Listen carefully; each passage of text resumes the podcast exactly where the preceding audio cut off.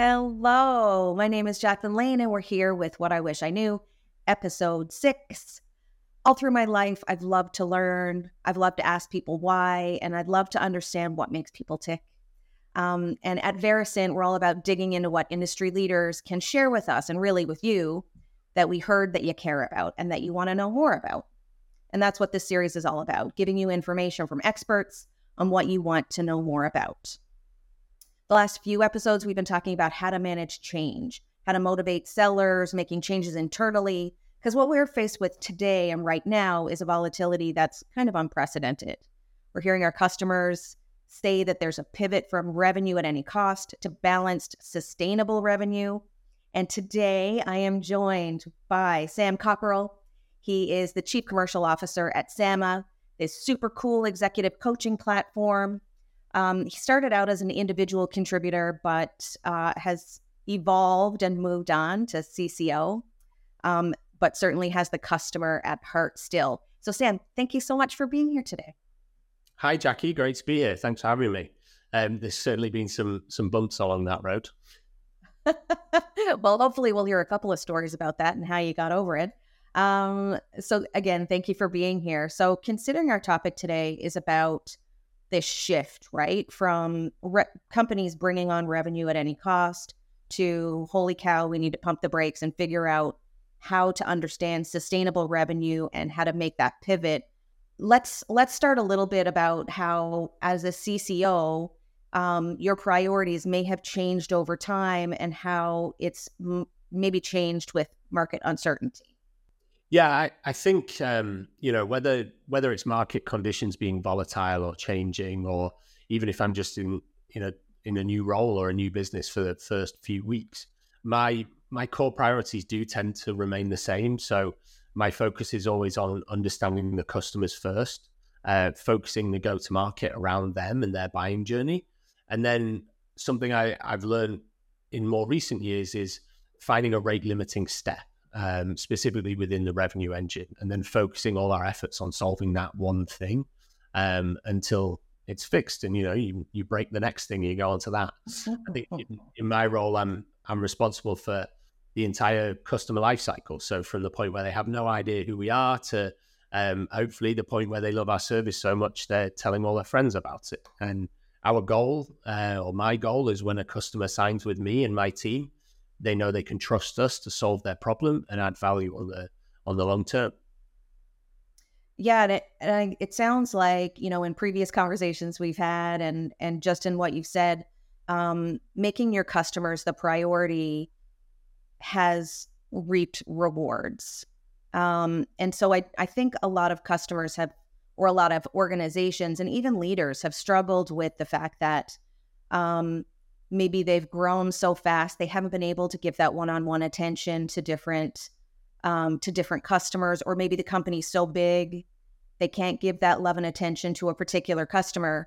Um, so considering this revenue at any cost to a more sustainable balanced healthy revenue um, if someone is looking to make this transition where do you think you start? What would you say is first yeah, so I, I think the first thing is to focus on good customers, um, and and having a clearly defined go to market. Not worrying so much about a massive total addressable market. That's great for investors, and and sits really in that conversation. Um, your your focus in revenue should really be around your serviceable, obtainable market, the people that you can can win right now, um, and that means understanding your ideal customer focusing on on selling to the good ones and not the bad ones, and and there certainly are bad ones. Um, when you think about go to market, it's it's so important to interview your customers.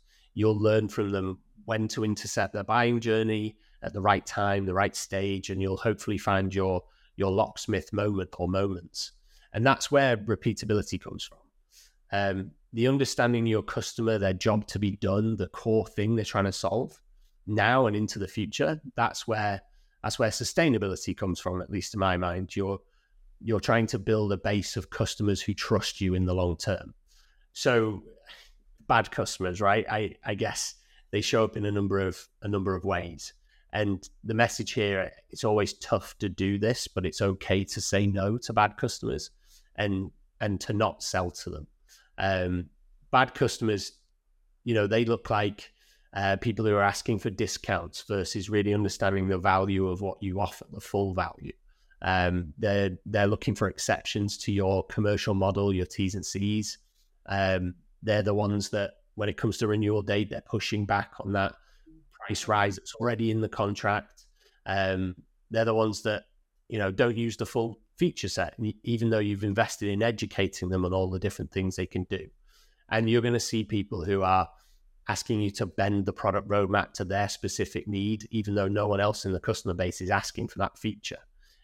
or you know, or broadly, just anything about them that doesn't fit your company's vision and and your north star. Ultimately, those are the customers that are expensive to acquire, expensive to maintain, and they take up a disproportionate amount of your your business's time. Yeah, I, I can I can certainly relate to having bad customers in the many years that I was a seller. Um, you know, especially when your pipeline is struggling and a time now when um, buying groups are massive and uh, the sales cycles are taking long and the close rate is in the toilet. there's there's a ton of stats out there that say that salespeople are struggling. You know, the big question is what can we do to make sales reps feel better? But I can certainly relate to um, to the bad customer thing because all that you want is for them to be happy, right? All you want is to keep those customers and and for them to continue generating revenue, but also have this mutual value. Um, I think the big risk is when you do have those customers who aren't using your product set, who are looking for exceptions, all that all that stuff, because really that that's a vulnerable takeaway, right? Like your that customer can churn at any point because they're not using all the value and they're not sharing the value journey with you. Um, so speaking of bad clients, I know I've wanted to do this a time or two, maybe with my kids. I don't know. Have you ever had to fire a client and why? Yes, yeah, I have. Um, it, in a previous role, we had a, a, subset of clients who joined us really early on, and they were paying a very low amount. Um, at the time we won them, we were really focused on proof of concept. Um, so we haven't put much time into price discovery and, and figuring out what the market could or would bear in terms of price point. Over time, we combined our, our product features into an ecosystem, and with loads of extra value came a new commercial model. Some of those customers, fortunately, not many of them, um, they didn't change their usage patterns. They they were keeping to the old habits, um, despite fantastic UX and you know a CS team, client success team that were investing hours in education and customization for them. At renewal, um, we had a choice really: uh, keep servicing them, keep the old price point, keep the old product features, um, or fire them and spend those customer success hours with customers that we can delight. Um, deprecate those old features and um, and old tech, and free up time for our engineers to focus on on the roadmap and the future vision so it, it was an easy decision, really. Um, the feedback loop from product vision to customer success is so important for that sustainability we talked about, and especially in the revenue model. Um, you know, I, as I think across product, engineering, marketing, sales, customer success, all those teams are, are constantly creating, setting, and delivering on expectations. So it was an easy decision because the bottom line is you need to win and retain the customers who are who are willing to go on that journey with you. Mm-hmm. I can't say that I've ever fired a client, but I can certainly say as a as a former seller, I have been told no when trying to bring on a client that just wasn't a great fit. Um, and that's a that's a really hard lesson for a seller to learn is that it's not about bringing on revenue at all costs it's about bringing on smart revenue um, and so this this creates this transition then. So we talked about from an organizational level um, you know when it's a smart business decision to to move forward from a client that doesn't make a lot of sense. Um, the second piece is tied to kind of seller behavior and how to meet the client where they are.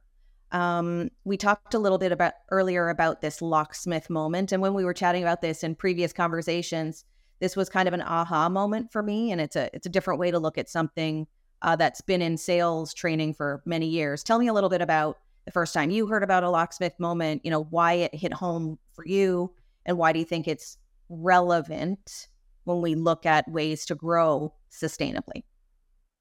Yeah. So um, a, a, locksmith moment is is kind of a story of business genius, if you like, uh, and it's told by Matt Lerner and the team at SYSTM. Um, and I hope he doesn't mind me kind of plagiarizing his content here, but um, it's really the idea of showing up to your prospect exactly where they are at the exact point of their need. So the example that that Matt kind of teaches is instead of this locksmith business investing in TV ads and billboards or even ranking highest for like locksmiths near me on Google, somebody somebody figured out that no one is thinking about a locksmith until the point they really need one.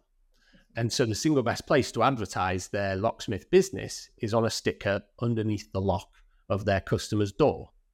And I I love this because it's such a great example of knowing your customer and the exact right time to show up for them. Um, I think how that relates to sellers and revenue leaders is in terms of the customer's job to be done. Um, so some people might be familiar, others not, but it's originally a product design philosophy, if you like. Um, but sales can adopt this to understand what exactly their customer need and what they're trying to solve, and to help you position your your solution for them. So the way to think about jobs to be done is kind of like if somebody goes into a hardware store and they, they go to buy a drill, they, they don't want to buy that drill. Nobody wants a power tool just to have one. They really wanted to put a, a five millimeter hole in their, their wall. And I would wager most people don't want just a hole in the wall. They're trying to hang something, right? Maybe a picture. And maybe that's because three months ago they promised their partner that um, they would hang that picture and they still haven't done it, right? So those people are hiring a drill to do the job of fulfilling that promise to their partner. And so that's what sellers need to really dig into is what are the customers' jobs and their promises. And I think you know more than ever before, it's so important to understand your your customer and which features you should focus on if you're at that demonstration phase. And great discovery, great discovery questions will help you actually disqualify some of those bad prospects out but they will help you uncover which of those core jobs to be done your buyer is trying to solve, which leaves you more time as a seller to position yourself as a trusted partner uh, instead of you know showing up and showing shiny features and nice to haves that they really don't care about. Yeah, I, I think about when talk when talking about the shiny features, I, I constantly am thinking about, you know, when I go car shopping and they show me all the stuff that people stereotypically want to see, like all the knobs and buttons. I'm not gonna lie, that stuff is super exciting to me. And I walk out the car dealership every time thinking, like, I'm buying this car. It's got all the buttons and it's got all the whistles. But that's not how people buy cars at the end of the day. And it's not how people buy tech at the end of the day. Um, so I, I think that's an interesting point you make. And it's a different way to look at the same thing we've been trying to tell our sellers this whole time, right? Don't just tell them the three features that they've asked about understand the job to be done like why are you doing it what is what's the catalyst for change here you know what's what differences is going to make to your life so kind of doing those like peeling the layers back um, to understand exactly what the problem is and i think something interesting you said too is the, the ability to disqualify clients that just aren't a great fit right like these are the key value props we have based on you know the many clients we service you don't seem to care about those things. You seem to care about these three, and five other companies do that really well. So, like, go talk to those guys. They're cheaper, they can get you up and running faster, and, and you're going to see value fast. And then when you're ready and you want more, you can come to us. Um, so, thanks for that insight. I think it's always a good reminder. Uh, and I love the tag locksmith moment. Um, so, speaking of sellers, when they're trying to get to you. Um, at the end of the day, people haven't changed, buyers haven't changed. We're all still people buying from people. The difference is is that we've got access to tons and tons of information. And that makes buyers more informed than ever before and also makes sellers kind of inundated with emails and texts and ads and all the rest. Um, when people are trying to prospect into you as chief commercial officer, what stands out to you? What can a seller do to stand out to you? Yeah, so I, I think so I think there's kind of two threads in in this kind of conversation here. One is one is outreach and, and the other is qualification. So if you think about the the outreach, what we're really focused on at the moment is personalization.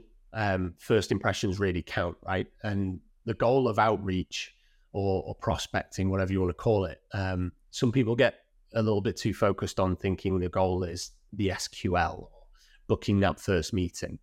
And it's not, right? It's to start a relationship with your buyer and and begin really building that trust. So personalized outreach is something that I've seen it works. It works on me. It works on uh, on my customers, but only if you do it right. And when I say that, I mean your ask in that first meeting really shouldn't be super high friction.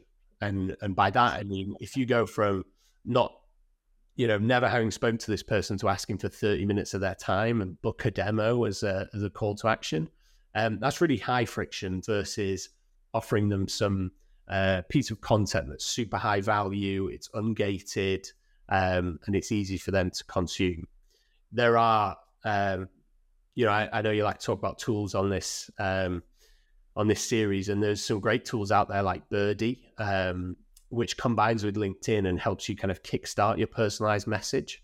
It scans through the profile and um, you know gets you going in terms of um, past that blank page terror.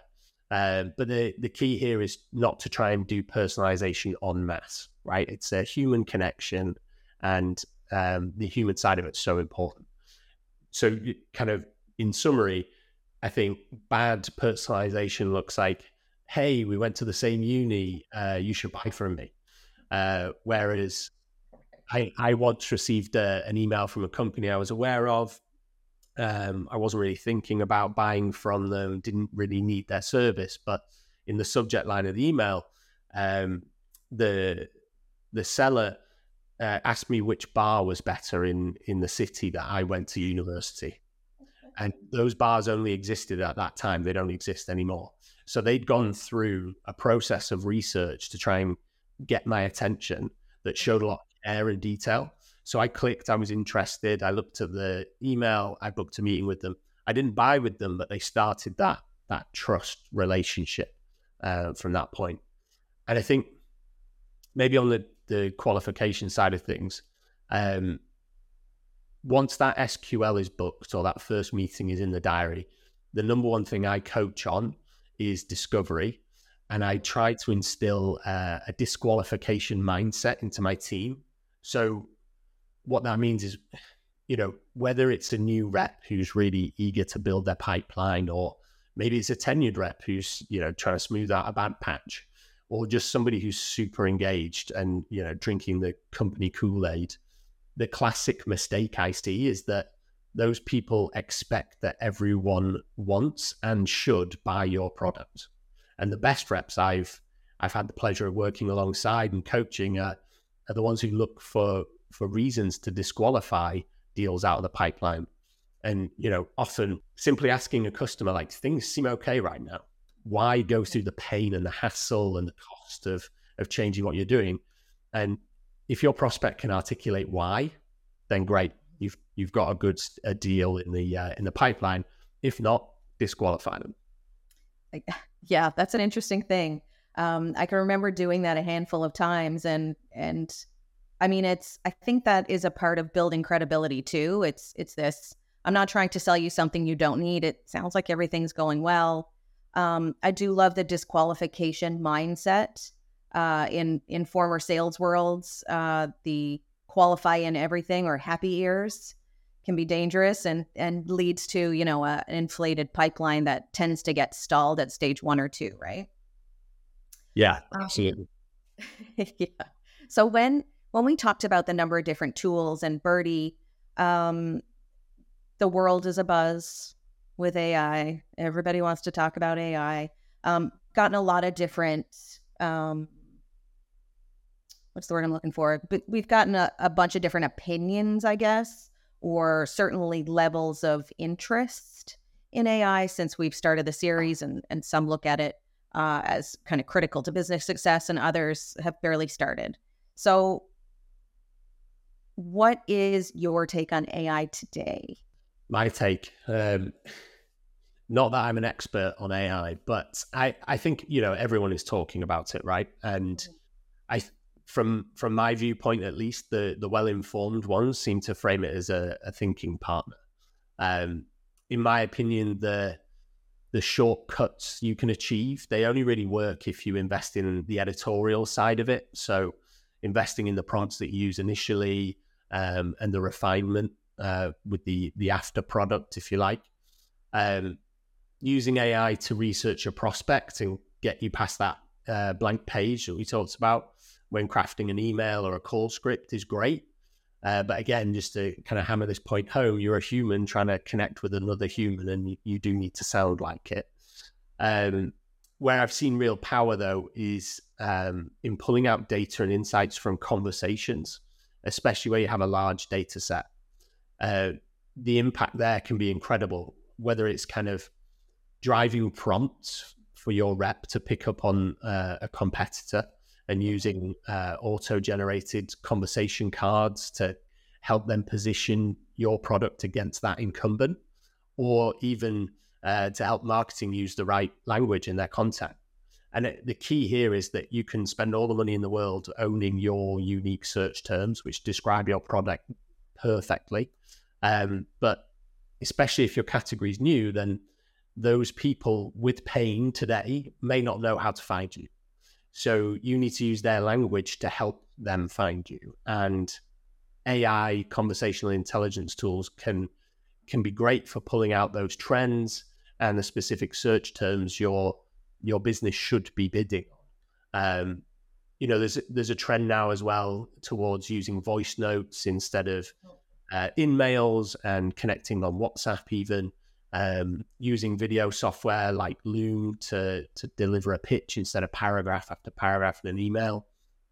And there's software out there now that allows you uh, to save time in that process by learning uh, scripts and voice patterns, um, and even you know AI avatars that look like you using your voice, um, and creating a bespoke pitch for your prospects. Uh, I'm excited to see where it goes. It's a it's a crazy concept to kind of wrap your head around, but it could work.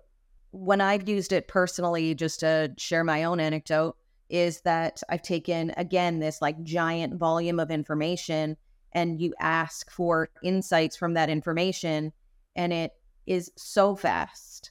So really, um, you know, when you originally said it's kind of a thinking tool, um, it speeds up the manual efforts and then enables you to to um, find information or dig through the most pertinent stuff. So I found that super useful. So it sounds like we're on the same page. Yeah, definitely. Um, I have been asking you question after question after question, and I'm going to do it real fast because we are going to move to the, to the quick question segment. Um, are you ready? Yeah, let's do it. My very favorite question to start with, I think that the question might be longer than your answer. This is how I construct the quick questions. When you were a kid, what did you want to be when you grew up?